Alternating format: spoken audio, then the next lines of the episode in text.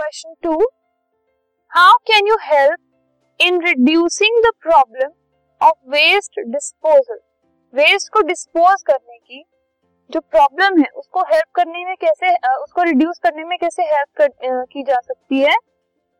उसके आपको दो मेथड्स बताने so first is by separating biodegradable substances from non biodegradable substances अगर हम बायोडिग्रेडेबल और नॉन बायोडिग्रेडेबल सब्सटेंसेस को अलग अलग कर दें तो वेस्ट डिस्पोजल की जो प्रॉब्लम है, वो सॉल्व हो सकती है। By reducing reusing and recycling non biodegradable substances अगर हम three R's three R's of recycling को अगर हम फॉलो करें तो हम इस प्रॉब्लम को जो है, वो प्रिवेंट कर सकते हैं, इसको हम रिड्यूस कर सकते हैं। अगर हम रिड्यूस uh, करें अपना यूज़ ऑफ़ दी रिसोर्सेज जैसे फॉर एग्ज़ाम्पल अगर हम वाटर रिसोर्सेज हैं इलेक्ट्रिसिटी है उनको अगर हम वेस्टेज से बचाएँ